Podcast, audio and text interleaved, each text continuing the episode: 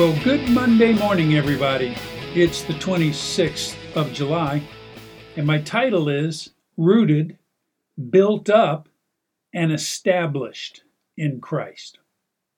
How would you describe your relationship with God based on where you are spiritually right now? I mean, are things going well for you and you're growing stronger in purity?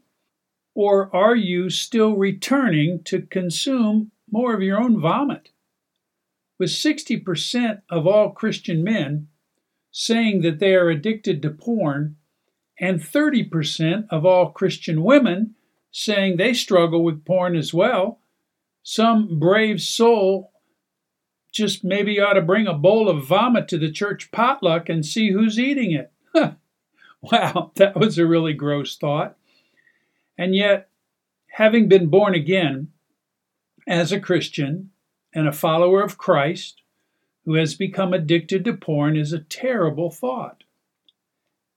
God has done all that he needed to do, Peter writes in 2 Peter 1, to make sure that we have everything we need to live a life of godliness.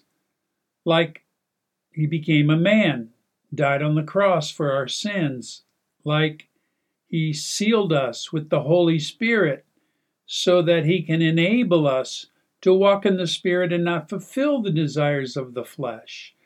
And like making us part of a community of other believers who are helping one another bear one another's burdens.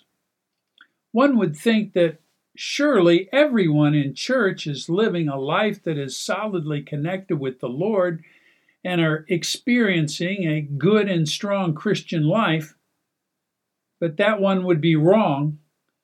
And being wrong in this idea that pervades churches with everyone pretending everything is just fine and we're all doing just fine. Paul gives us a glimpse of what things could be like for us when he's writing to the Colossians. He says, Therefore, as you received Christ Jesus, the Lord, so walk in him, rooted and built up in him, and established in the faith, just as you were taught, abounding with thanksgiving. Now, this image of a strong Christian can be seen as uh, there being a very solid connection between Christians and Christ. I mean, you would expect that, right? One is seen walking in Him, or along with him, or walking by means of the Spirit, as we're told in Galatians 5:16. Not only walking in his presence every day, but having a solid connection with him. And the next thing that Paul says is we're to be being rooted and established in our faith. These verbs of being rooted and established or built up in him are in the passive voice, which means this is a work that God has already done in us, to us. He has planted us into the body of Christ, and He has secured us with deep roots. And because there are these deep roots, then we can be established in our faith. However, Paul knew that his readers were struggling because of what they were hearing from those around them.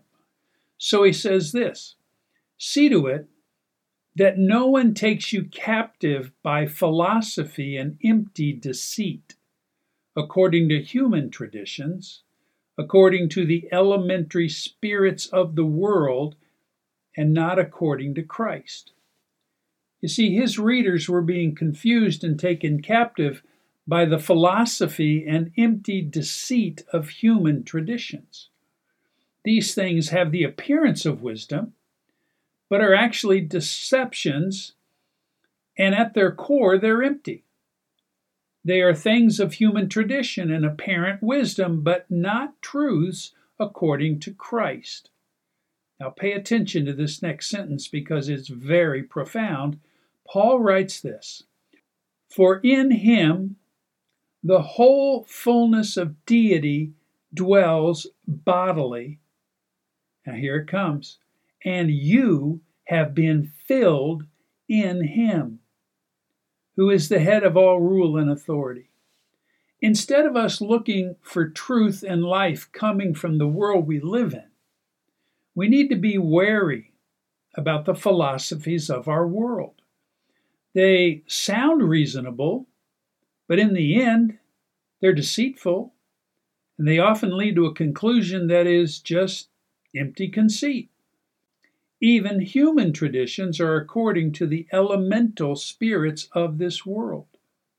So Paul is telling them and us it's time to leave elementary school and start working on your master's degree, getting to know more deeply our master, because it is in Christ that all the fullness of deity resides. So the more we grow in our knowledge of him, and more firmly and established we will become in our faith. But it is in Christ that all the fullness of deity resides, so the more we grow in our knowledge of Him, the more firmly and established we will become in our faith. But there's one more shocking thing that Paul writes. He says this We have been filled in Him. Notice that's past tense. One thing I know for sure from my own experience and from the experiences of hundreds of other men. You know what? Uh, we all feel empty sometimes. We feel lonely and empty. And we're longing for something to fill the void that we feel inside. And since porn does such a great job in causing us to feel this fullness, because we're being told we're wanted by some image or in a video, the emptiness and loneliness vanishes while we leave reality and drop into fantasy land. But it never fills you to any point of satisfaction, does it? It medicates us for a brief time, but we find ourselves needing another fix more frequently and with more variety. We want more, and the pornographers who are playing you like a puppet on a string they're only happy to lead you into deeper and darker sexual brokenness. But you know what? We can have the opposite. Paul tells us we can be filled and experience community. Being filled with the Spirit, allowing Him to guide us through our day, is a very good start. But also, knowing you're connected to a team of other men who are there to help you is essential. So if you want freedom, and I believe you do, that's why you're listening to the podcast or reading the email. If you want freedom, you will find it by increasing your knowledge of Christ and walking in community with other Christian men who know how to help one another. Listen, my friends, an online support team in the 180 Recovery Program is yours for the asking. Stop telling yourself that you really, really want to stop, and you can just try harder in your isolation, well, how's that worked for you? Why don't you ask me for some help? We can and we will provide it. This is John Doyle with 180 Podcast. God bless you, my friends. I hope you have a great day in the Lord today, and we'll talk again tomorrow. Take care.